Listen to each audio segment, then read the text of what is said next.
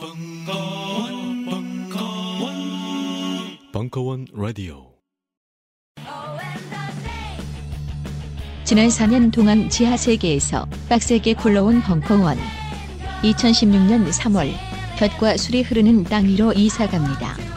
충정로 9번 출구로 나와서 12걸음 만에 닿는 곳. 그곳이 새로운 벙커원입니다. 이제 중요 인물들의 리스트를 넘겨주실까? 물론 강준만, 유시민, 유홍준, 이외수, 이철 그리고 주진우 메일? 이게 무슨 리스트야? 아무 공통점도 없잖아. 딴지일보 부편집장이 인터뷰한 이 책을 읽어보면 공통점을 알 수 있지 헬 조선에서 흙수저로 태어나 비범한 삶을 살아온 인물들이란 걸 도서 출판 생각 비행 범인은 이 안에 없다? 전국 온오프라인 서점과 딴지 마켓에서 절찬 판매 중이지 이제 갑질만연 유통시장에 똥침을 날릴 때. 딴지일보가 만든 신개념 마켓 딴지마켓. 판매자와 소비자 모두가 갑이 되는 상호 갑질주의. 원가를 후리지 않되 낮출 대로 낮춰낸 합리적 가격.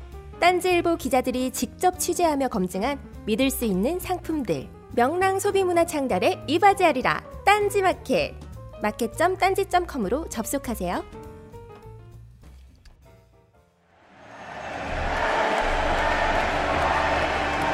전당 조선주 소장의 버니 샌더스 어떻게 정치를 사랑하지 않을 수 있는가 2016년 1월 7일 강연 2부 I will not abandon any segment of American society, whether you're gay or black or Latino, poor or working class.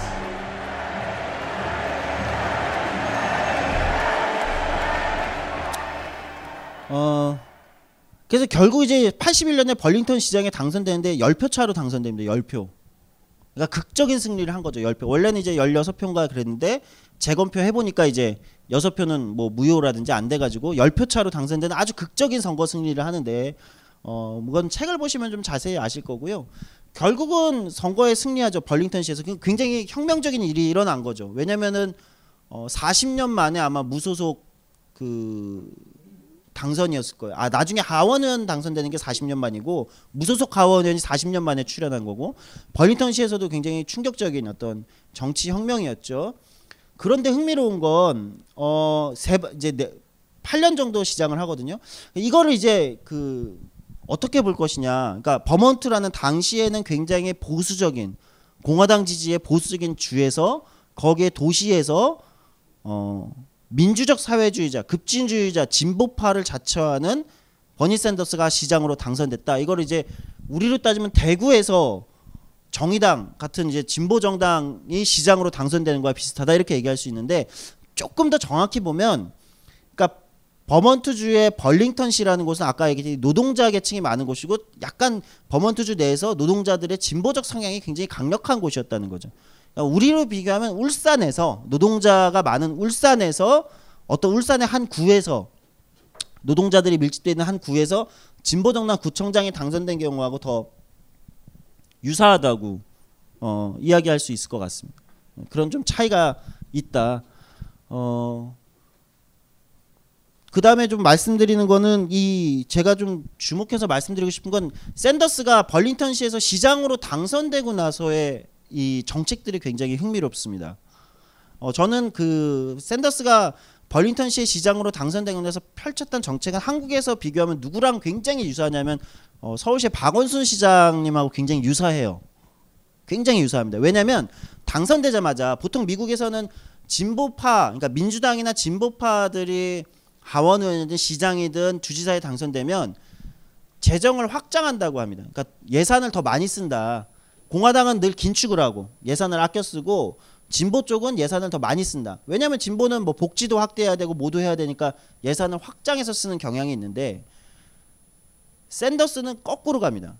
그러니까 가장 급진적인 사람이 시장이 됐다. 그러니까 미국 사람들 입장에서는 어, 빨갱이가 시장이 됐으니까 곧 벌링턴에 재정 시의 재정을 파산낼 거다. 돈을 막 써서 가난한 사람들에 막 퍼줘서.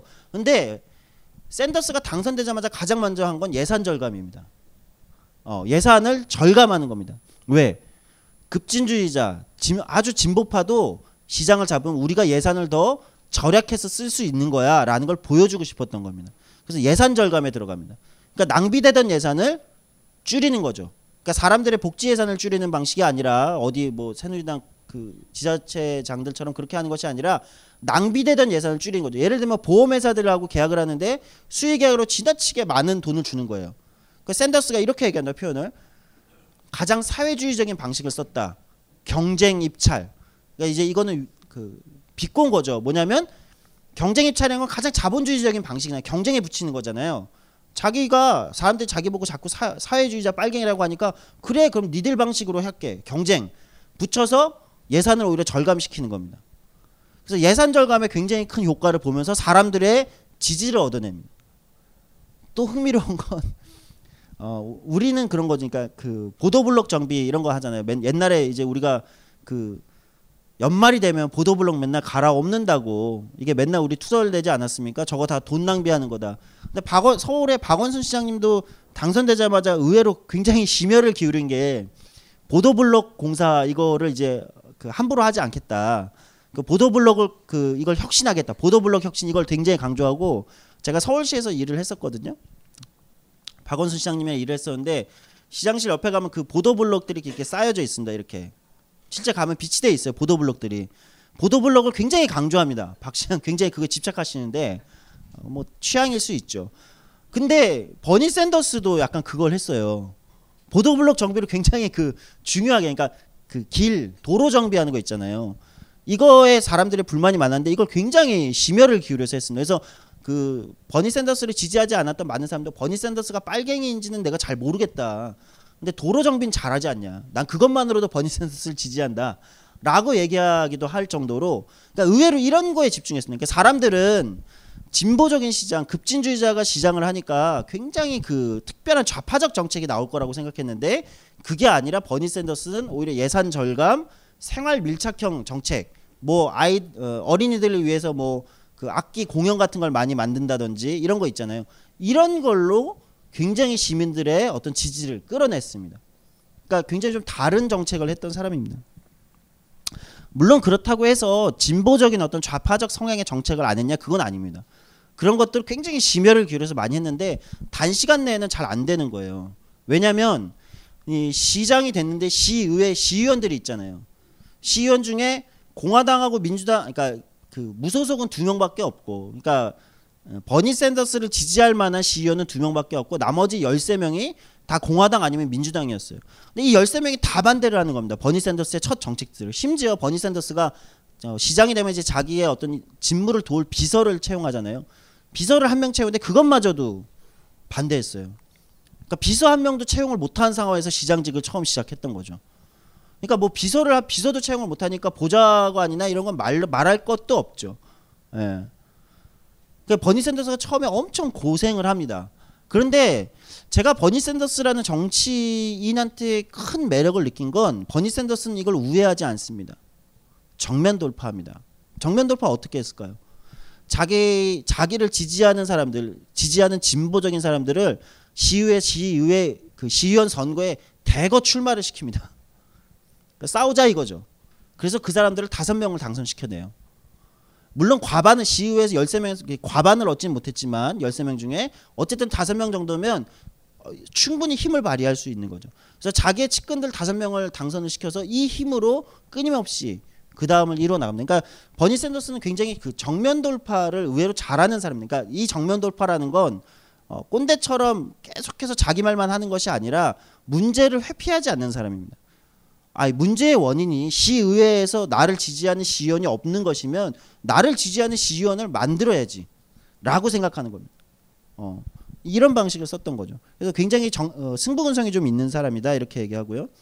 예산 절감을 많이 했고 음, 그다음에 이제 그 임대주택 정책 같은 경우는 굉장히 진보적인 정책을 펼치는데 이거를 이제 몇 년 만에 결국 성공시켜내요. 처음엔 못하고 어떻게 하냐면 어떤 정책이냐면 어 도시에서 이제 주택 재개발 같은 걸 해야 되잖아요. 재개발을 할 때 그 중에 10에서 25%는 무조건 저소득층의 임대주택을 저소득층을 위한 주택을 지을 것을 명문화 시킵니다. 법안을 통과시켜요. 그렇게 해서 이제 가난한 사람들을 위한 어떤 주거 정책 이런 걸 실제 통과시키고요. 그 다음에 이제 샌더스가 지금까지도 이 사람이 불평등이 자기 이슈라고 했잖아요.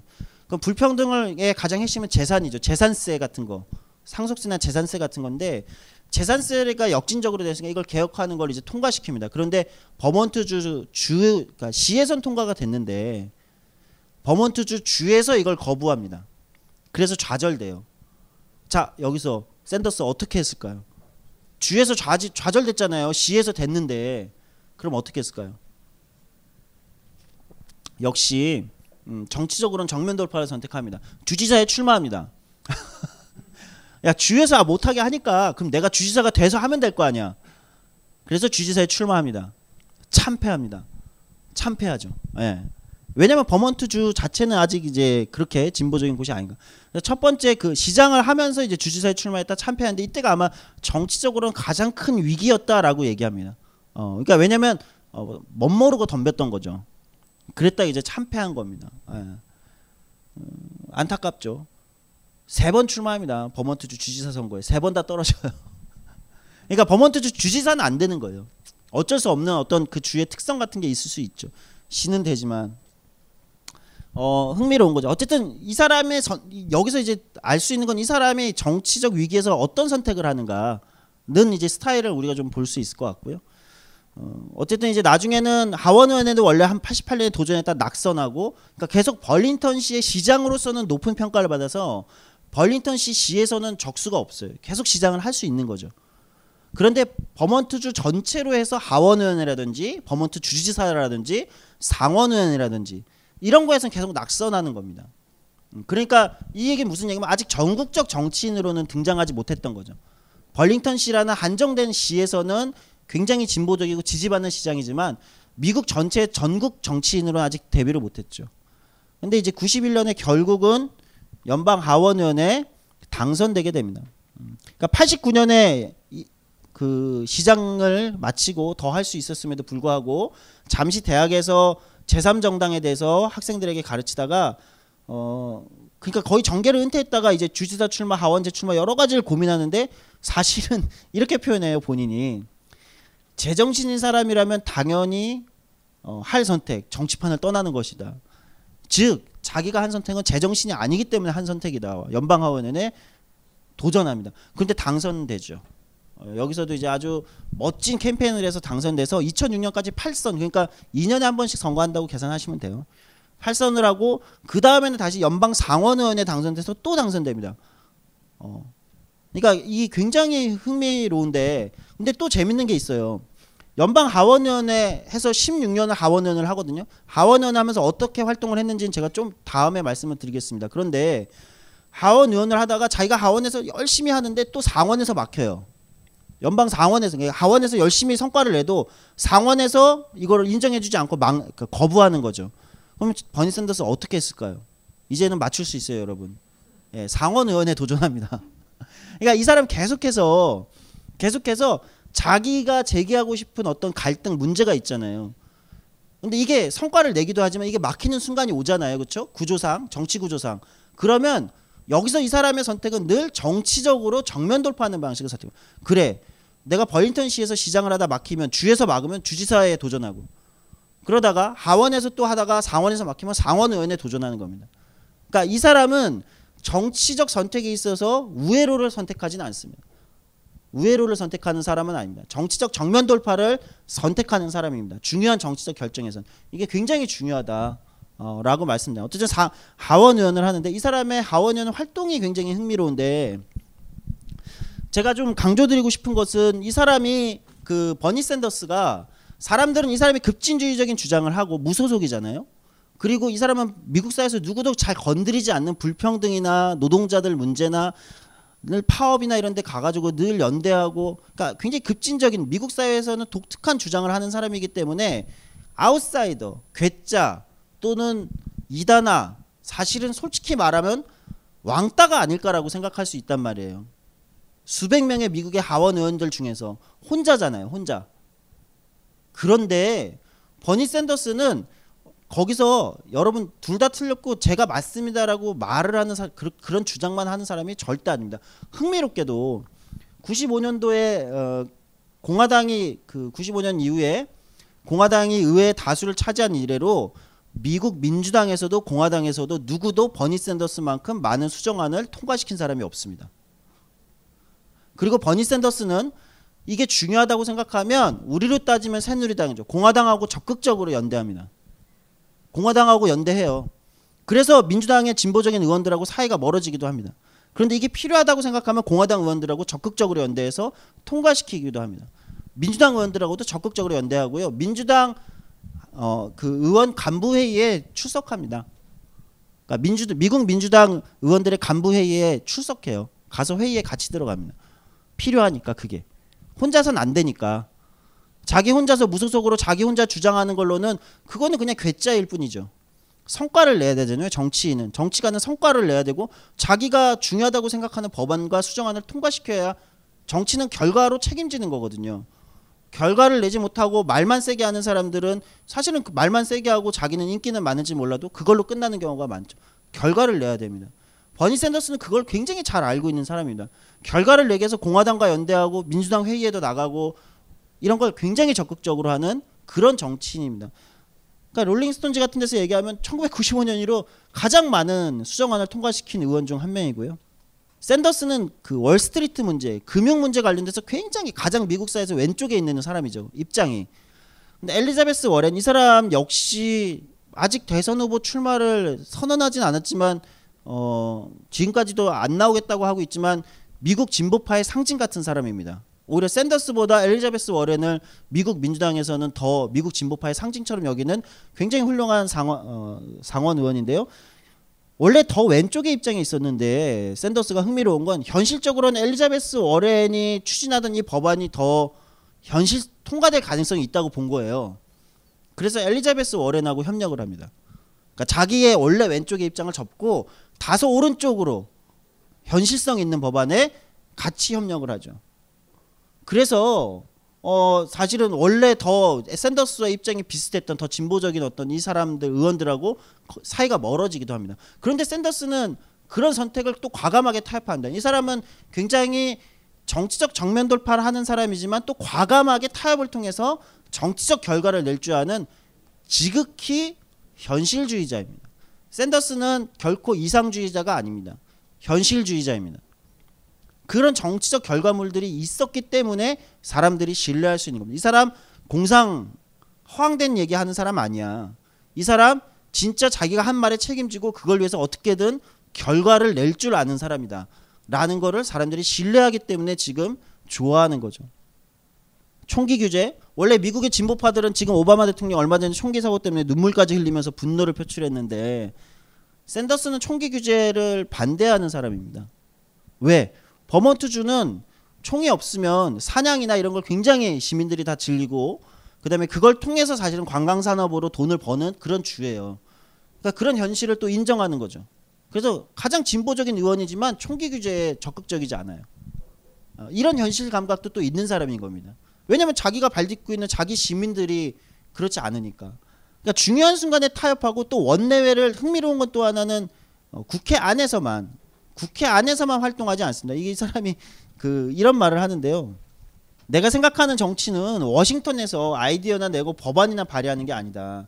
그런 일도 해야 한다. 그런 일을 잘하는 사람입니다. 누구보다도 왜? 누구보다도 많은 수정안을 통과시킨 사람이니까 이런 일을 잘해요. 그런데 이런 일을 잘 하면서도 또 하나는 사람들이 정치에 어떻게 하면 더 많이 참여할 수 있을 것인가. 사람들이 정치에 냉소하고 혐오하고 떠나가는 것이 기권하는 것이 아니라 어떻게 하면 사람들을 정치에 참여할 수 있는지 국회 밖으로 나가서 사람들을 만나고 그 사람들이 모여 있는 곳에 가서 토론하고 논쟁하고 하는 사람이에요. 어, 국회 안에서도 하지만 국회 밖에서도 굉장히 열심히 활동하는 굉장히 독특한 사람이죠. 예. 근데 오해하지 마십시오. 국회 밖에서 이런 걸 잘하잖아요. 파업 노동자들 파업하는데 가서 발언하고 힘든 사람들 농성하는데 가고 어, 국회 밖에서 굉장히 열심히 하지만 그런데 정작 버니 샌더스가 미국 사회에서 진짜 인정받을 수 있는 건 밖에서 잘하지만 안에서 가장 잘했기 때문에 인정받는 겁니다. 안에서 누구보다도 많은 법안을 통과시키고 아주 현실적으로 성과를 내는 사람이기 때문에 이 두 가지가 다 가능한 사람이기 때문에 미국의 대통령 후보 경선에 이렇게 많은 인정을 받게 되는 거죠. 노동자 집회, 흑인 집회에 적극 참여하고 그래요. 원내외를 다 하죠.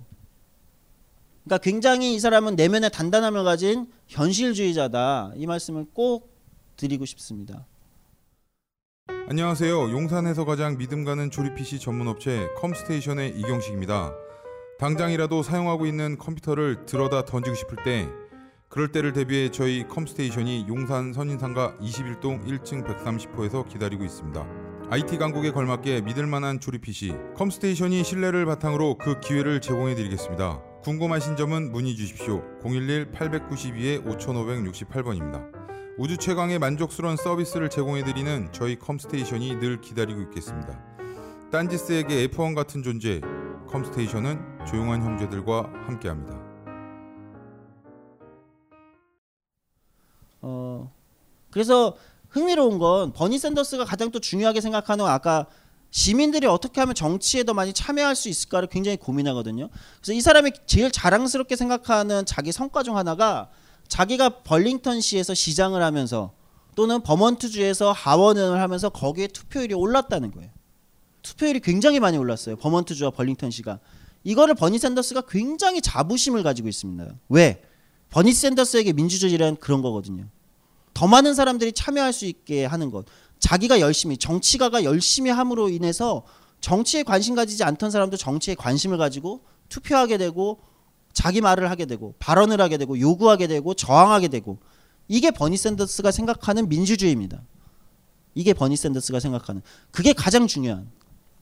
그러니까 가끔 어떤 정치인들은 사람들이 정치에 많이 참여하지 않기를 바라는 정치인들이 있어요. 예. 어떤 방식을 쓰면 되나요? 정치에 흙탕물을 막 뿌려대면 똥물을 뿌려대면 사람들이 냄새나고 더럽다고 정치를 외면하게 하죠. 이런 전략을 쓰는 정당이나 정치가들이 있습니다. 버니 샌더스는 그 정반대에 있는 사람입니다. 그리고 그걸 가장 자랑스럽게 생각하는 심지어 그렇게 증가한 투표율이 공화당 지지를 할지라도 그건 자랑스러워해야 되는 일입니다. 반대로 한국에서 투표율이 높아져서 그 사람들이 새누리당을 찍더라도 그거는 정치가로서 자랑스러워해야 거예요. 기존에 찍지 않던 사람들이 투표하지 않던 사람들이 투표를 하게 되었다면 그건 자랑스러워할 수 있는 일이어야 된다. 저는 그렇게 생각합니다. 어, 갈등의 정치에 대해서 잠깐 말씀드리려고 하는데요. 버니 샌더스는 정치는 아까 제가 폭력과 강제력, 권력을 다루는 것인데 즉 정치는 갈등을 다루는 것이기도 합니다. 우리 사회는 수많은 갈등들이 있어요. 여러 가지 갈등들이 있겠죠. 뭐 인종 갈등도 있을 수 있고 미국 같은 경우는 우리는 뭐 지역 감등 감정이나 지역 갈등도 있고 불평등이라는 빈부격차도 있고 뭐 여러 가지 갈등이 있을 수 있습니다. 정치는 갈등을 다루는 것인데 버니 샌더스가 선택한 갈등은 불평등이라는 갈등을 선택해서 그걸 끊임없이 주장해왔고 가장 중요한 건 이 불평등의 당사자들을 자기가 직접 조직하는 방식 그들이 투표할 수 있도록 그들이 더 정치에 참여할 수 있도록 이게 조직하는 거거든요. 조직하는 방식으로 정, 어, 정치를 해왔다. 어, 그러니까 이것이 이것이 그의 일관된 정치적 입장, 자신은 불평등과 싸우는 사람이다라는 정치적 입장하고 맞물려서 큰 정치적 성공을 거두고 있는 거죠. 그러니까 버니 샌더스는 어떻게 보면 이렇게 얘기합니다. 아까 얘기했지 정치는 진지한 것이다라고 얘기 처음에 들어갈 때 말씀드렸는데 버니 샌더스는 정, 버니 샌더스에게 정치라는 것은 시민들의 민원, 불만을 처리해 주는 사람이 아닙니다. 버니 샌더스는 그렇게 생각하지 않아요. 정치는 그거보다 더 진지한 것이라고 생각합니다. 정치는 시민들이 불만 불만을 가지고 있는 걸 처리해 주는 민원을 처리해 주는 머슴이나 주인과 머슴의 관계도 아니고 정, 시민들에게 봉사하는 봉사하는 사람도 아니라는 겁니다. 시민들이 불만을 터트릴 수 있도록 조직하는 사람입니다. 시민들이 자기들의 불만을 가지고 정치에 참여해서 화를 내고 저항하고 자기들이 원하는 선택을 할 수 있도록 불만을 조직하는 사람이다. 그것이 버니 샌더스가 생각하는 진지한 정치입니다. 그것으로 그래서 버니 샌더스는 끊임없이 조직을 강조하고 사람들이 정치에 참여하는 방법을 더 많이 고민하고 하는 것이죠.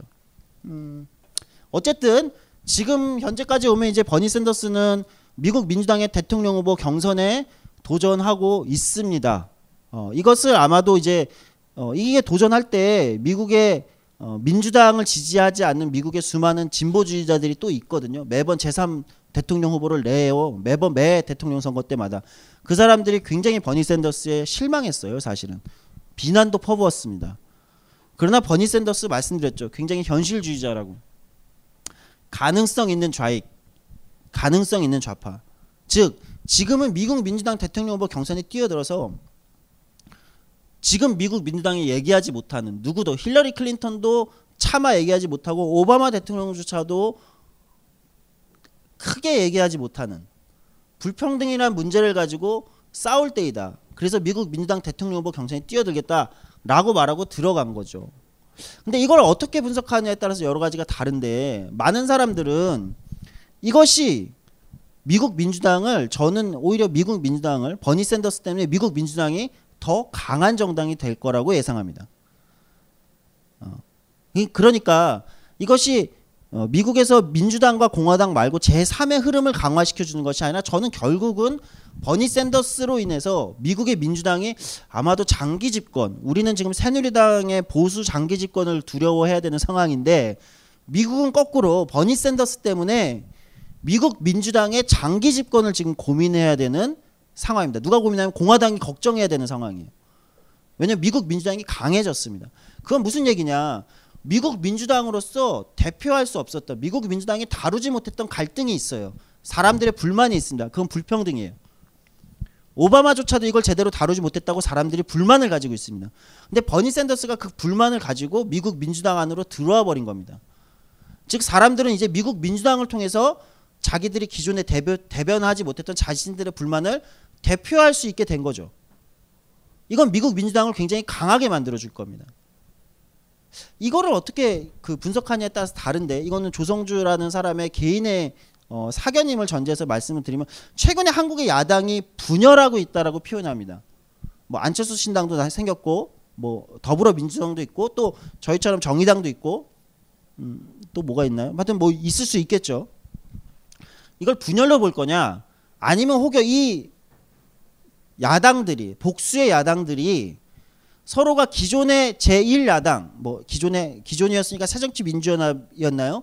그걸로 다 대표되지 않았던 우리 사회의 다른 불만들을 만약에 각자가 다 건전한 노선 경쟁으로 각자가 다 조직할 수 있다면 물론 이게 굉장히 힘든 일입니다. 그게 가능할지는 저도 굉장히 그 음, 조금 부정적으로 보고 있지만 그 가능성이 없다고 생각하진 않아요.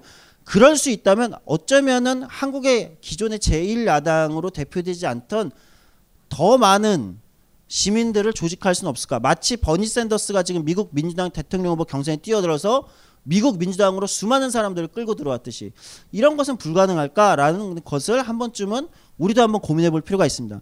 그러니까 최근에 힐러리가 힐러리 클린턴이 원래는 다소 오바마보다도 오른쪽에 있던 사람이잖아요. 이념적으로 정책적 스탠스가. 근데 힐러리가 굉장히 왼쪽의 정책들을 내고 있습니다. 2008년 금융위기가 다시 온다면 자기는 구제금융 하지 않을 것이다. 라고 과감하게 얘기할 정도로 미국 민주당의 안 왼쪽 흐름을 강화시켜주고 있는 거죠. 왜? 버니 샌더스 때문에. 버니 샌더스가 힐러리가 저런 말을 할 수 있도록 만들어주는 거죠. 예. 굉장히 흘, 흥미로운 힐러리가 최근에 백만 장자들한테 30% 이상의 세율을 정하는 이제 그 워렌 버핏이 제안했던 버핏세를 하겠다 어, 이렇게 얘기할 정도로 이제 하는 거죠. 음, 그러니까 어, 이것이 미국 미국 정치에 어떻게 작동할 거니까 버니 샌더스가 미국 민주당 대통령 후보 경선에서 힐러리 클린턴을 이기기란 쉽지 않을 겁니다. 대부분이 그렇게 보고 있어요. 힐러리 클린턴이 정말 만만치 않은 정치가이기 때문입니다. 그런데 그렇더라도 버니 샌더스가 주장하고 있는 정치혁명은 실패한 게 아니라고 이미 성공했습니다. 이미 불평등이라는 버니 샌더스가 수십 년 동안 주장해왔던 미국 사회의 가장 중요한 갈등은 이미 미국 정치 주류의 가장 중요한 갈등으로 등장해 버렸습니다. 어, 그리고 공화당은 어, 지금 난리가 났죠. 예.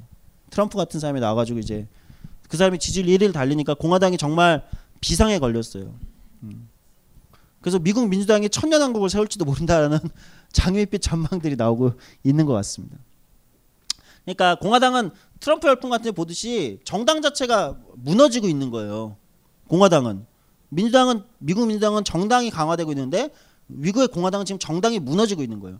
미국 공화당의 주요한 리더들이 밀고 싶은 후보들은 트럼프한테 지금 상대가 안 되는 겁니다. 지지율에서. 정치가 이제 큰일 난 거죠.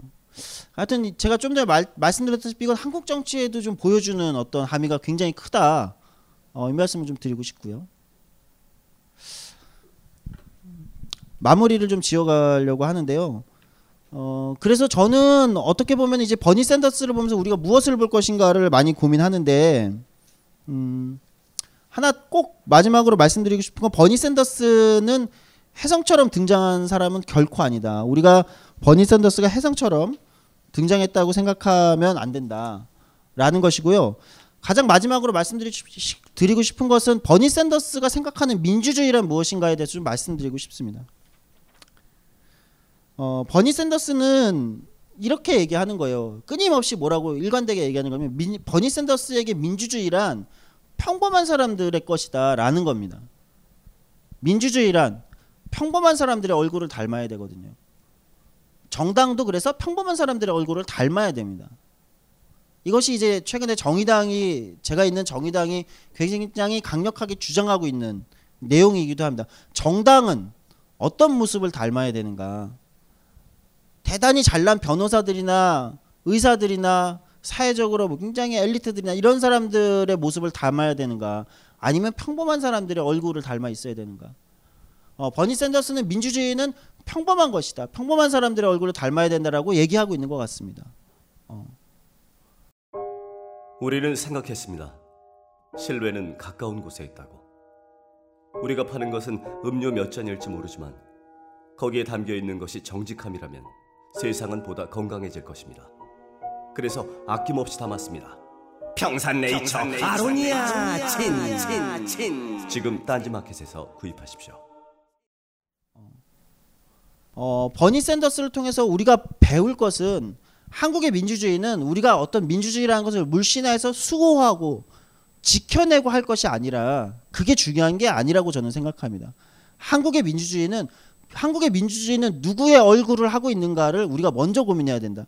한국은 민주화 투쟁의 어떤 열기가 굉장히 강했고 독재 정권에 싸우는 민주화 투쟁이 굉장히 강력했고 그것의 전통이 많이 남아 있습니다. 그래서 자꾸 우리는 이런 어, 관성에 빠질 때가 많은 것 같아요. 민주주의를 수호하자 라는 얘기를 할 때가 많은 것 같아요. 저는 근데 민주주의를 위해서 우리가 존재한다고 생각하지 않습니다. 우리가 민주주의를 수호하기 위해서 시민들이 있는 것이 아니라 시민들을 위해서 민주주의가 있는 거거든요. 그럼 한국의 민주주의가 시민들을 위해서 뭐 어떻게 작동해야 될 것인가? 왜 민주 한국의 민주주의는 부자들을 위한 민주주의만 있는가? 특정한 사람들을 위한 민주주의만 존재하는가? 우리를 위한 민주주의는 왜 없는가? 저는 이런 질문이 지금 우리에게 더 중요하지 않을까? 버니 샌더스도 끊임없이 얘기했던 버니 샌더스의 민주주의도 결국 그런 게 아닌가 저는 생각하고 있습니다. 질문 있으시면 손 들어주시면 좋을 것 같습니다. 지금까지 얘기 들어주셔서 감사합니다. 네. 아, 강연 너무 잘 들었고요. 어, 두 가지 정도가 궁금한데 첫 번째는 아까 버먼트주가 되게 전통적인 공화당에서 민주당으로 바, 바뀐 거에 대해서 그럴 수 있다 이렇게 말씀을 해주신 거에 대해서 우리나라에서도 전통적인 새누리당 지지 기반의 세, 지역이 우리나라에서 과연 바뀔 수 있을까 이런 의문점이 네. 들었고 두 번째는 제가 이제 한 달 전에 정의당에 가입한 당원인데 아 반갑습니다. 네, 그래서 정, 자꾸 이런 버니 샌더스 얘기를 들으면서 어, 제3 세력으로서 정의당에 자꾸 이입을 해보게 돼요. 그러면서 이제 버니 샌더스가 민주당 후보 경선에 뛰어들면서 좌측인 세, 좌측의 그런 걸 강화했다고 하셨잖아요. 그런 거에 있어서 이제 정의당도 나중에 어떤 선거에 있어서나 연대를 하게 될 것 같은데 그럴 때 이제 다, 당원들의 생각에 좀 마, 사, 상당 부분이 이제 야권이 그쪽으로 더 더비, 더불어민주당이나 기존 야권 세력의 어 그 통합이 되면서 그냥 어떤 입장들 같은 게 가- 같이 막 목소리가 더 내지는 게 아니라 블랙홀처럼 이렇게 통합이 된다 그런 염려가 많이 있잖아요. 그런 그런 거에 있어서 버니 샌더스처럼 어떻게 그런 긍정적인 역할을 하려면은 정의당이 어떤 거를 해야 할지 그런 게 궁금합니다. 또 질문 또 있으신가요? 아까 앞에 먼저 한번 드셔가지고 예. 저도 한 두 가지 정도 짧게 질문 드릴 텐데요. 네, 두 가지요. 네. 그 일단은 저 저희 설명을 들어보니까 약간 저는 버니 샌더스 보면서 이재명 시장이 떠오르던데 왜냐면은 진보적인 입장을 주장하면서 되게 현실주의적인 성과를 많이 이뤄냈잖아요. 그래서 앞으로 이재명 시장이 버니 샌더스처럼 될 수 있을지 그런 차기 대사에서 그런 역할을 할 수 있을지 궁금하고요. 그리고 그 버니 샌더스는 말씀하셨듯이 계속 일관적이었잖아요. 그대로 있어 왔을 그대로 계속 그 모습으로 있어 왔던 것이죠. 그런데 변한 것은 그 민중의 정치 의식이라고 생각을 해요.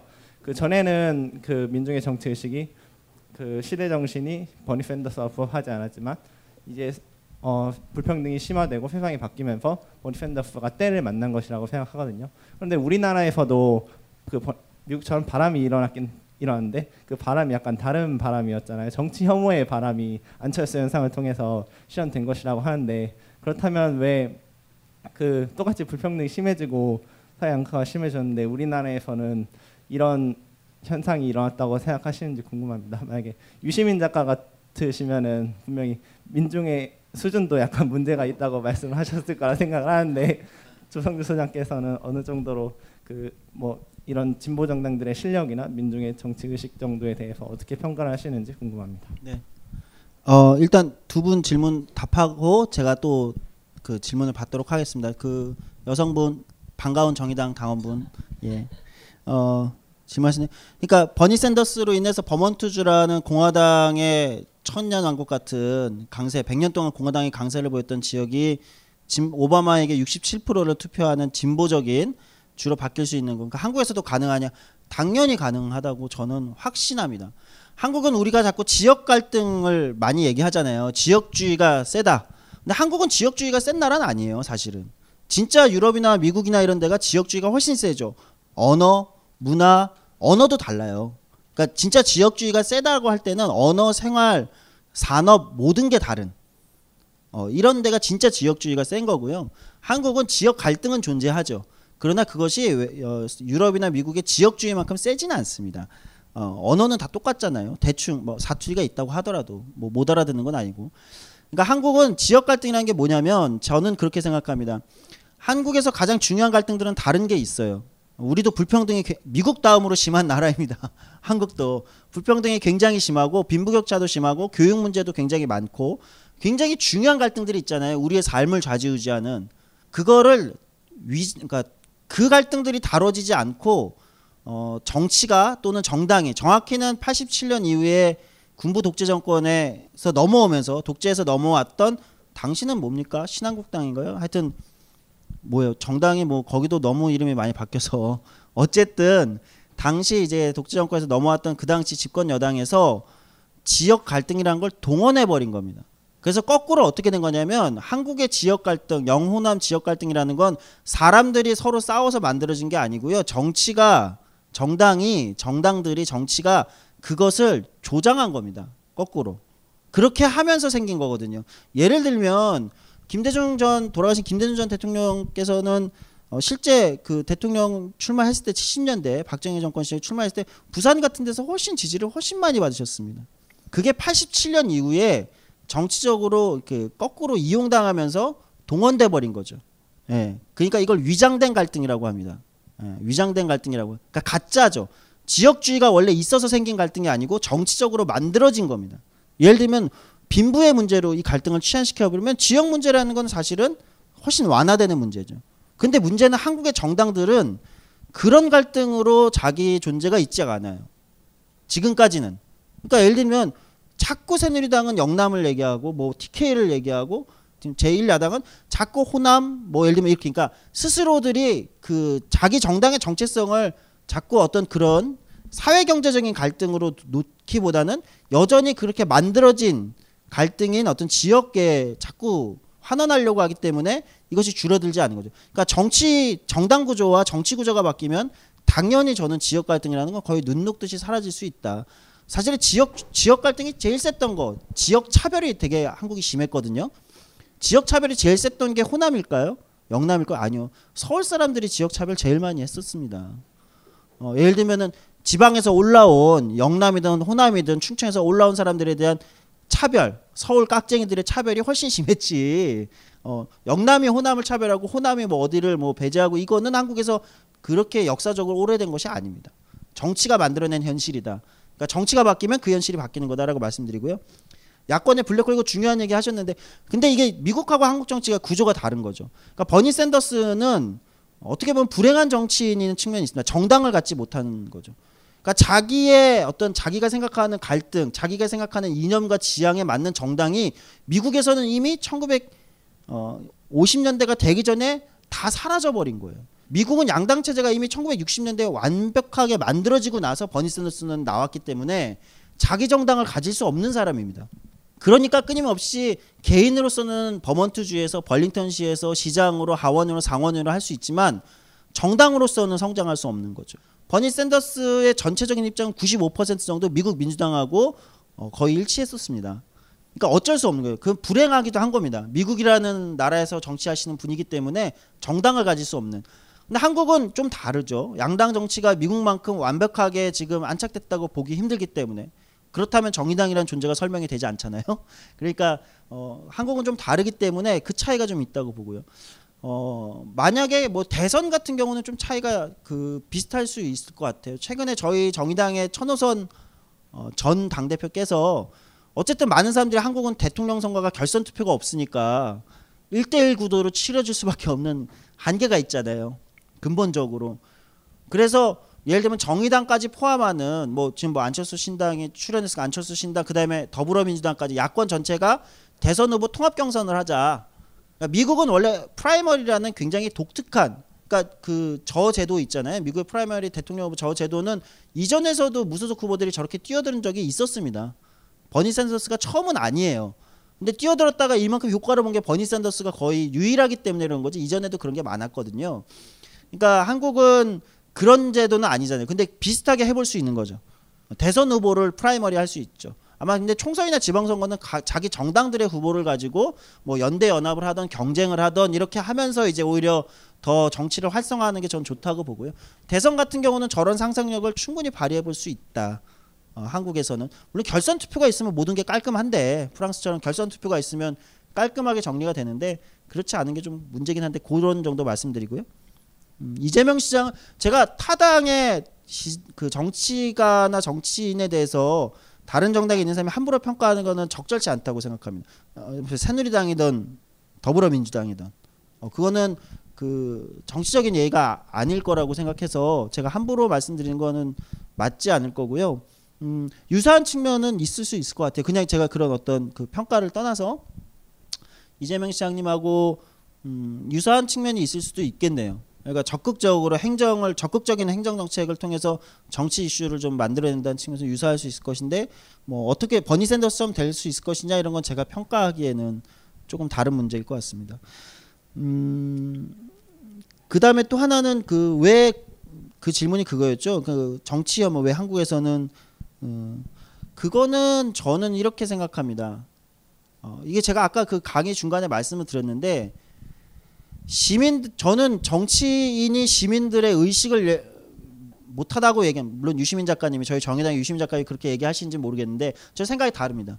하여튼 정당이어도 저는 유시민 작가님하고 그건 다릅니다. 정치가는 유시민 작가님은 이제 정치를 안 하시고 작가가 되셔서 그렇게 말씀하실 수 있을 것 같은데 정치가는 시민들의 의식을 탓하면 절대 안 된다는 게 저의 신조입니다. 아, 신념입니다. 어, 시민들은 저는 늘 준비되어 있다라고 생각합니다. 시민들은 늘 준비되고 그리고 대한민국의 시민들은요 전 세계 어디에 내놔도 자랑스러울 만큼 민주주의에 대한 의식이 뛰어나다고 저는 생각합니다. 때 되면 촛불 들고요, 때 되면 투표하고 저는 높다고 생각하는 사람이에요. 중요한 건 그 시민들이 자기들의 불만을 조직해줄 대안이 없기 때문에 문제인 거지. 정치가 시민들이 중요하게 생각하는 문제를 다루지 않고 엉뚱한 걸 다루기 때문에 사람들이 정치 혐오에 빠지는 거라고 생각해요. 어. 사람들이 중요하게 생각하는 문제를 다루는 게 그 갈등을 다루는 게 정치인데 전혀 중요하지 않은 문제를 가지고 서로 싸우는 것이 사람들이 정치 혐오를 만들어내는데 저는 정치가 중요한 문제를 다루기 시작하면 충분히 어, 훨씬 한국은 어떤 나라의 정치보다도 역동적이고 강력하게 변화할 수 있다라고 생각하는 사람입니다. 그 현재 정치 지형상에서 표의 등가성 문제가 존재하지 않는데 승자 도식 제도로 운영되고 있지 않습니까? 그런 상황에서 과연 제3정당이 가능한가라는 질문이 존재하고요. 과거에 제3정당 같은 이라고 볼 수 있는 정당들은 다 지역주의 정당이지 않았습니까? 그런데 지금 정의당이나 안철수 신당이 수도권이라든지 이런 쪽에서 이제 더불어민주당하고 일부 그 선거구를 조정한다든지 혹은 심상정 대표께서 말씀하신 세도 캐비넷을 통한 이제 공천할 수 있겠지만 제가 여쭤보고 싶은 거는 지금 더불어민주당 같은 경우는 당의 조직이 지금 그 지역 위원장이 이 지역의 조직을 장악하고 있는데 과연 이 사람들 이 사람을 누를 수 있느냐 이 사람을 배제하고 다른 정당에 공천을 줬을 때 이 사람을 과연 누를, 누를 수 있느냐 그러지 않다면 이 배제한 공천이 가능 가, 가능하느냐 그게 아니라면 연합 공천이 의미가 없지 않겠습니까? 어떻게 생각하시는지 아, 예, 예. 무슨 질문인지 알겠고요. 또 아, 예, 아까 예, 여성분. 네. 네, 안녕하세요. 그 사울 알린스키랑 그 버니 샌더스에 대한 그 선생님께서 기존에 가져오셨던 어떤 해석이 덧붙여진 강의가 참 유익했다고 생각이 듭니다. 그러니까 저는 지금 주장하신 핵심적인 내용이 어, 정치에서 중요한 것은 첫째 더 많은 사람들의 참여를 이끌어내는 것 그리고 둘째 법안 통과를 위해서 실질적인 어떤 타협을 그 이뤄내는 것두 두 가지의 덕목을 정치가가 가져야 한다고 얘기를 하신 것 같습니다. 첫 번째 측면에서 사람들이 참여를 한다는 것은 저도 어, 굉장히 동의를 할 수 있습니다. 왜냐하면 일상생활에서 시민들이 맞닥뜨리는 불만을 조직해줄 어떤 정치가가 등장하고 또 그것들이 어떤 개인적인 감정이 아니라 실질적인 사회 변혁을 촉구하는 정치적 감정을 담은 것이기 때문에 어, 그것을 조직해서 실제로 법안을 만드는데 반영하는 건 굉장히 중요하다고 생각합니다. 그러나 타협이랑 관련된 부분에서는 한계가 있을 것이라고 저는 생각했는데요. 어, 분노의 언어라는 것은 사실 사람들의 어떤 정치적 감정이고 당위의 영역이라고 보기는 어려울 것이라고 보입니다. 왜냐하면 어, 여성에 관련된 광범위한 어떤 여성 혐오 문제에 대한 분노가 있을 수도 있지만 동시에 그 일베나 트럼프의 분노의 언어도 일종의 분노를 통한 정치적인 변화를 촉구하는 말이기 때문이죠. 그래서 결국에는 어, 정치라는 그 영역이 어, 분노의 쪽수 싸움이 되는 정도로 치부될 수 있지 않은가. 결국에는 당위에 대해서 끝끝내 논해야 되는 상황에서는 어떻게 정치가가 행동해야 되는가에 대한 그 프레임이 조금 실종되지 않을까에 대한 저는 좀 고민이 있었습니다. 그래서 그 부분에 대해서 좀 여쭤보고 싶었습니다. 어, 이건 예리한 질문인데요. 네. 어, 일단 앞, 앞에 질문부터 답을 하겠습니다. 야권연대 질문하신 거잖아요. 현실적으로 이번 총선에서 야권연대. 근데 뭐 이거는 방정식이 너무 복잡해요. 그러니까 방정식이 복잡해진 이유는 당연하죠. 변수가 더 많이 생겼으니까요. 변수가 많이 생겼으니까 방, 이 방정식은 단순하게 풀 수는 없을 것 같습니다. 그래서 방정식을 잘못 풀면은 야권 연합이나 뭐 연대 자체가 산산조각 나서 어, 각자 도생하는 길로 갈 수도 있다고 보고요. 근데 그게 과연 새누리당에게 압도적인 다수를 안겨줄 것이냐는 그것 역시 저는 약간 미지수가 있다고 봅니다. 한국에서 어, 압도적인 그 다수의 의석을 가진 제1야당의 출현은 17, 대 국회 이후에 나타난 약간 독특한 현상이에요. 원래 야당은 다수였거든요. 의외로 한국 정치에 약간 그런 묘한 게 있었고 어, 국회가 가장 야당이 가장 강력했던 거를 13대 국회라고 얘기하는데 그때 오히려 야당이 복수로 쪼개져 있었던 시기였습니다. 그러니까 이게 약간 묘한 구석이 있어요. 그래서 어, 물론 이제 아무래도 어떤 방식으로든 연대연합을 현실적으로 할 수밖에 없는 현실은 있을 것 같아요. 소선거구제도 있고. 음, 그래서 이 방정식을 어떻게 풀 거냐는 저는 좀 복잡하다 이렇게 보고 어, 그건 결국 어디서 결정 날 거냐 리더십에서 결정 날 겁니다. 그러니까 더불어민주당에서 문재인 대표님의 리더십이 이제 어느 정도로 강력하게 작동할 수 있는가. 그럼 안철수 신당이 정당을 창당해서 거기에 당 대표 뭐 안철수 의원님이 되는 건가요? 그건 잘 모르잖아요. 어쨌든 거기에 리더십은 안철수 의원님이라면 안철수 의원님의 리더십이 과연 그 조직의 리더십을 어떻게 조직을 어떤 정도로 장악하실 수 있을 것인가. 정의당은 상대적으로 리더십이 확고하기 때문에 저희 심상정 대표님은 어, 철의 권력을 휘두르고 계십니다. 네, 상대적으로 저희는 이제 리더십이 작은 정당이고 그 안에서 어쨌든 그 강력한 리더십이 있는 상황이기 때문에 근데 제가 볼 때는 안철수 신당이 뭐 만들어지고 더불어민주당 같은 경우 그렇게 강력한 리더십인가는 좀 고민해 볼 필요가 있을 것 같아요. 그것 때문에 아마 말씀하신 대로 그 리더십이 강력하게 작동하지 않으면 저는 이 방정식이 굉장히 꼬일 수는 있을 것 같다. 그렇게 보면 어떤 저는 어떤 과제가 있냐 이 방정식을 수학적으로 어떻게 풀 것인가는 저는 뭐 그런 걸 답하는 사람은 아닙니다. 저도 정치를 하는 사람이기 때문에 그거는 뭐 정치공학자들이나 평론가들이 할 얘기고 제가 그거에 답할 문제는 아닌데 저는 정치적으로 말씀을 드리면 이런 겁니다. 그러면 지금 우리가 해야 되는 건 뭔가 야권의 지지자들 뭐 여기 여권의 지지자가 계셔도 뭐 죄송하지만 어쨌든 야권 지지자한테 해야 되는 건 저는 서로 비난하는 걸 중단해야 됩니다. 어, 더불어민주당에 뭐 최근에 막 온라인 입당하시고 막 더불어민주당이 뭐 인재 영입도 하시고 이렇게 굉장히 잘 하고 있는데 어, 이쪽의 지지자분들이 안철수 신당에 대한 조롱과 비난이 굉장히 세요. 전 중단해야 된다고 말씀드립니다. 중단해야 됩니다.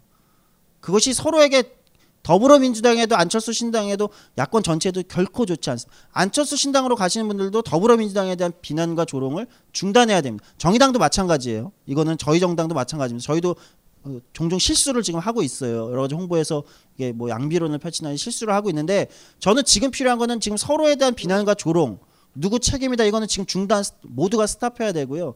지금 필요한 건 그래서 안철수 신당은 만들어지면 우리는 한국 사회에 무엇을 어떤 갈등을 대변할 것인가? 아니 그게 뭐 버니 샌더스처럼 불평등일 수도 있고요.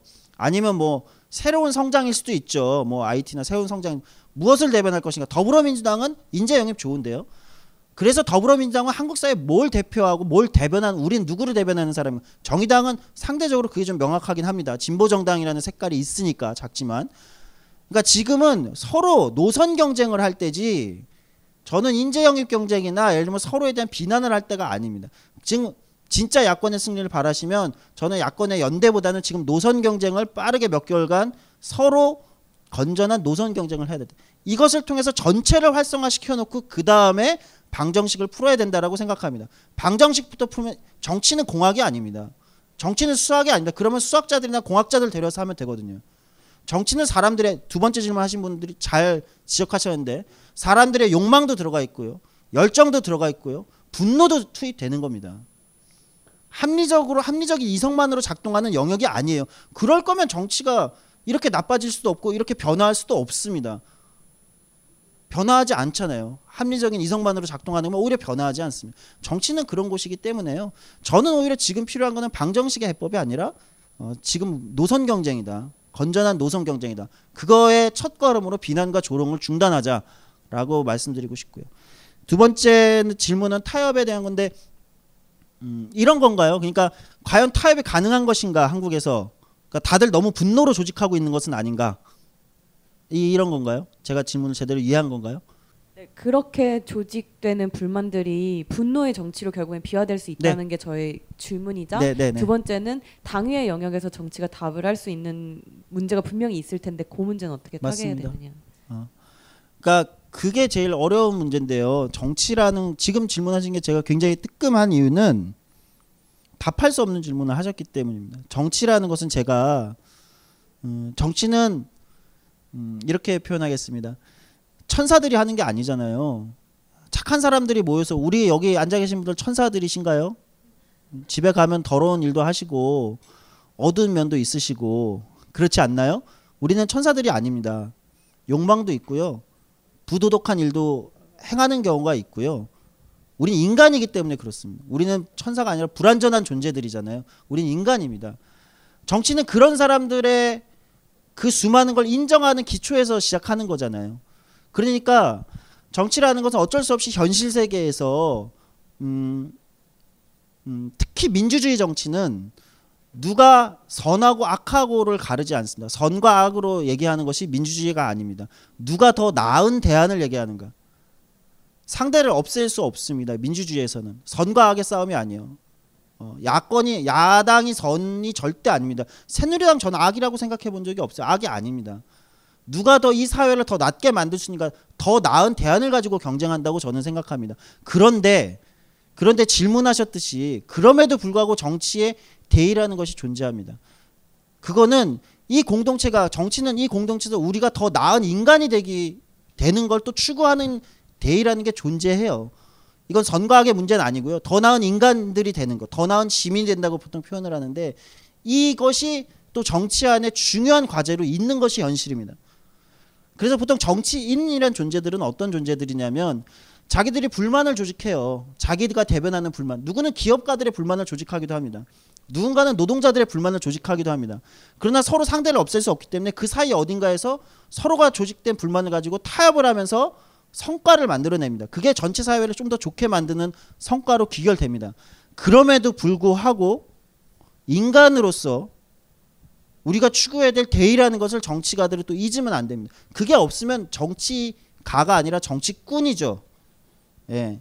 대의라는 것이 있는 겁니다. 인간의 존엄성이라는 것을 추구하는 것이 이건 인간이란 종이니까 우리가 인류니까 그 추구해야 되는 당위라는 게 있습니다. 아까 여성 혐오 이런 거 그런 거 같은 거예요. 저는 여성 혐오 같은 문제는 새누리당이든 더불어민주당이든 정의당이든 모두가 합심해서 맞서 싸워야 되는 문제입니다. 근데 그런 대의를 지금 잊어버리고 다른 문제로 하니까 화가 나고 그게 정치가 나빠진다는 증거거든요. 민주주의가 작동하지 않는다는 증거라고 저는 생각합니다. 어, 그런 것들이 있다는 거예요. 그거를 자꾸 잊어버리면 안 된다는 거죠. 그러니까 이 사이에서의 줄타기예요. 그럼에도 불구하고 너무 대의만 주장하면 현실 세계에서의 타협을 할 수밖에 없는 현실의 우리의 현실을 살아가는 우리들의 문제를 놓치게 되거든요. 그러니까 정치라는 것은 이 사이에서의 타협입니다. 천상의 세계와 현실의 세계 사이에서 존재할 수밖에 없는 우리들의 어, 현실 지극히 비루한 현실에서의 어, 아주 아슬아슬한 줄타기를 하는 겁니다. 어, 어, 시민들 정치가들은 그런 존재들이고요. 정치 정당이란 그런 존재고요. 시민들도 사실은 그 사이에서 어, 조금 더 이게 잘 작동하면 조금 더 나은 시민과 인간이 되는 거고요. 잘 작동하지 않으면 사회도 나빠지고 우리도 더 나쁜 인간이 되는 겁니다. 강헌 선생이 명리학 강좌를 한다고 했을 때 무슨 생각이 들었냐면 인문학적 관점에서 명리학을 재해석을 해서 세상을 보는 하나의 관점을 뭐 tool을 프레임을 제시하려고 하는 거 아니겠는가라고 생각하였어요. 제가 받은 인상은 이겁니다. 이게 일종의 지도책이구나. 나를 찾아가는 내비게이션. 강헌의 명리 운명을 읽다. 식신이 뭡니까? 처먹는 거. 아 명력 쉽구나. 도서 출판 돌베개에서 나왔습니다. 요즘 나는 책 추천을 하지 않는다. 그래도 이 책은 추천하지 않을 수 없다. 나는 딴지일보 읽은 척 매뉴얼의 애독자였으니까. 이웃 시민. 고전은 직접 반려들어 읽는 게 가장 좋다. 그게 여의치 않으면 너부리의 읽은 척 매뉴얼을 읽어라. 읽은 척 매뉴얼은 고전들의 뒤틀린 소개이자 색다른 비평일 뿐만 아니라 그 자체로 고전과 맞먹는 유사 고전이다. 고종섭. 그는 딴지일보 역사를 통틀어 가장 딴지적 글쟁이다. 김어준. 고전이 얼마나 재밌는가를 은하계에서 가장 재밌게 설명하는 책. 딴지 편집장 너브리의 고전문학 읽은 척 매뉴얼. 아직 고전을 모르는 분들께 그리고 이미 고전을 알고 있는 분들께도 강력 추천합니다. 지금 바로 전국 서점에서 만나보세요. 딴지 마켓에서 구입하는 분께는 저자 사인본을 배송해 드립니다. 어, 제가 여쭤보고 싶은 건 총기 규제에 대한 내용이었는데요. 저는 개, 개인적으로 총기 규제에 대한 어, 그 소장님 언어를 빌리자면 A, B라고 하면 저는 이제 반대 총기 규제를 해야 된다는 쪽인데 아까 샌더스 얘기하실 얘기하셨을 때 샌더스는 어, 총기 규제를 하는 것을 반대한다고 하셨잖아요. 그래서 그 이유가 근데 저는 그 근거가 그것만 들었을 때는 좀 약하다고 들었어요. 그 버몬트 그 사람들 지역 사회를 위해서 그렇게 얘기를 한다는 게 그래서 어 그게 타협의 여지가 없이 무조건 반대를 하는 것인지 그 부분이 궁금하고요. 그리고 지금 이 시점에 오바마가 왜 총기 규제에 대한 얘기를 하는 건지 그리고 음, A, B가 아니라면 C라는 대안은 있는 건지 그리고 거기에 대한 소장님의 그 총기 규제에 대한 생각이 궁금합니다. 예. 아, 사실 총기 규제 이슈는 한국에서는 조금 어색한 이슈죠. 우리는 지금 총 차고 계신가요? 아니잖아요. 그러니까 우리는 잘 익숙치 않잖아요. 총이라는 게. 근데 이제 미국은 총이라는 게 제가 뭐 미국 정치를 전공한 사람은 아니지만 미국에서 총기 규제 이슈라는 건 단순히 그 뭐 이렇게 치안의 문제가 아닙니다. 이것은 이제 미국의 그 건국 정신하고 연결되어 있는 문제예요. 누구나 총을 가질 수 있다는 건 미국이라는 사, 나라가 건국되는 정신하고 밀접한 연관이 있습니다. 심지어 연방제 국가라는 연방이라는 거에 그 정신 그 이전의 정신 이런 거하고 연결되어 있는 문제입니다. 거의 그 미국의 수정헌법 그러니까 헌법적 권리 같은 거예요. 그러니까 이게 이게 좀 이상할 수 있는데 우리가 듣기엔 이상할 수 있는 그러니까 민병대라는 게 존재하는 나라잖아요. 그러니까 민병대를 조직할 권리 이거는 마치 어, 미국의 독립의 문제 같은 겁니다. 그러니까 단순히 무슨 이, 우리가 볼 때는 좀 이해가 안 갈 수 있죠. 이 얘기를 하- 이 설명을 하려면 미국 정치에 대해서 아주 깊은 얘기를 해야 되는데 제가 이제 오늘은 그렇게까지는 얘기 못 드리니까 말씀드리면 총위를 총기라는 문제는 미국에서는 헌법적 권리, 미국 사회를 건국하는 미국이라는 나라를 건국하는 건국의 원리와도 연결돼 있는 문제이기 때문에 예민한 이슈인 겁니다.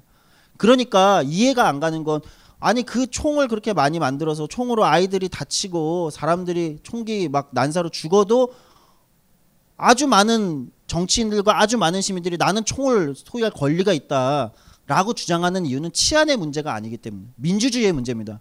미국에서 총이라는 건.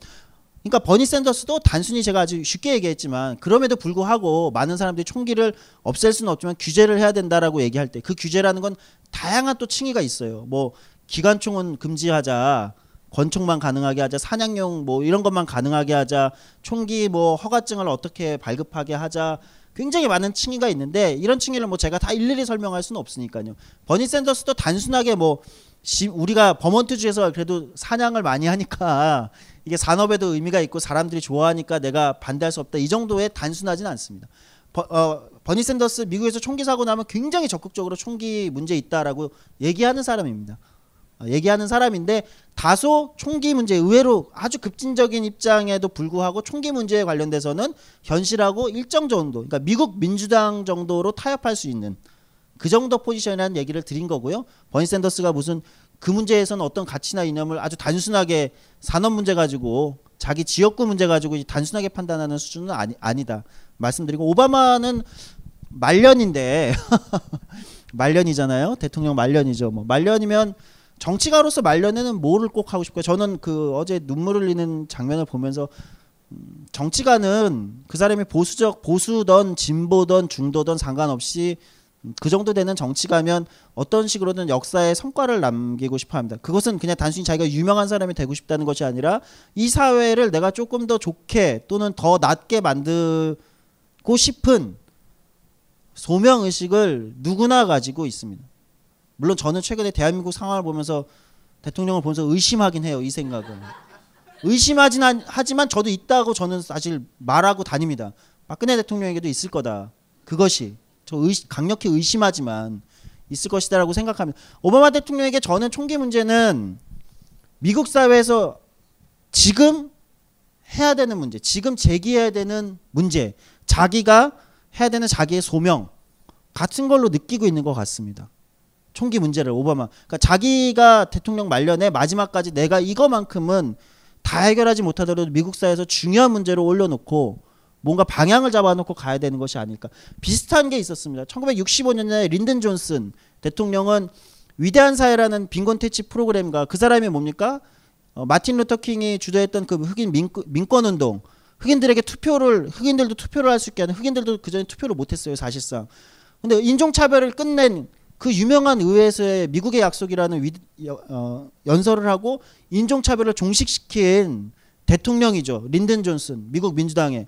근데 그 사람은 미국 민주당이 미국 남부에 기반하고 있었기 때문에 미국 민주당이 인종차별주의자가 가장 많은 정당이에요. 그때까지는 지금은 흑인 대통령이 나오는 정당이지만 린든 존슨은 그거를 하느라고 흑인들에게 투표권을 하- 흑인 인종차별을 끝내는 거를 음, 자기 대통령의 마지막 리더 정치 리더로서 지도자로서의 성과로 하느라고 재선을 하지 못했습니다.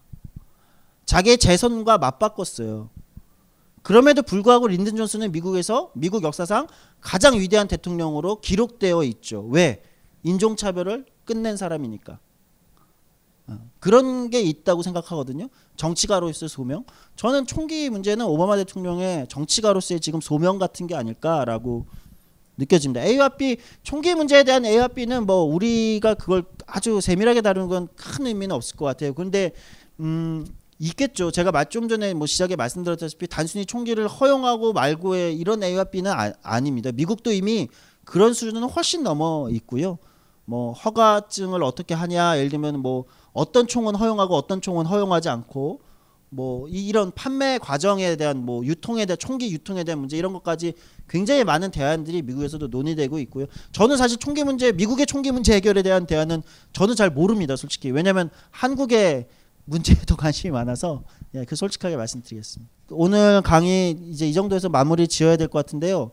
저 역시 뭐 제가 앞에 강의 처음에 말씀드렸지만 버니 샌더스를 뭐 전문적으로 연구하는 학자도 아니고 저는 이제 어쨌든 정치를 하는 사람으로서 바라보는 버니 샌더스와 그것이 한국 정치에 가진 함의 정도. 그꼭 말씀드리고 싶었던 거는 버니 샌더스를 통해서 민주주의를 우리가 어떻게 이해할 것인가, 정치를 어떻게 어떻게 이해할 것인가, 버니 샌더스라는 정치가가 어떻게 정치를 시민들이 사랑할 수 있게 만드는가 이런 얘기를 꼭 마지막에 드리고 싶었습니다. 마지막 얘기는 정치인과 정치가는 조금 다르다는 말씀을 드리고 싶습니다. 정치인이라는 거는 누군가를 음, 그냥 정치의 플레이어일 수 있습니다.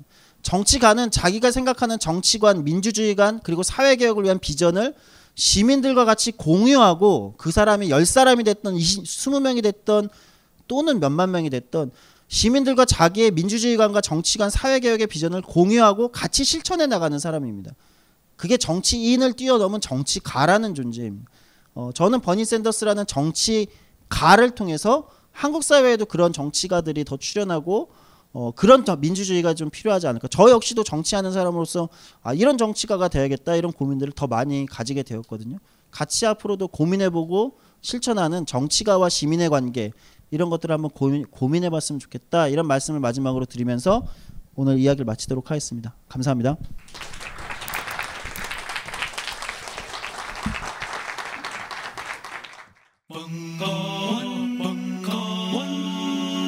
벙커원 라디오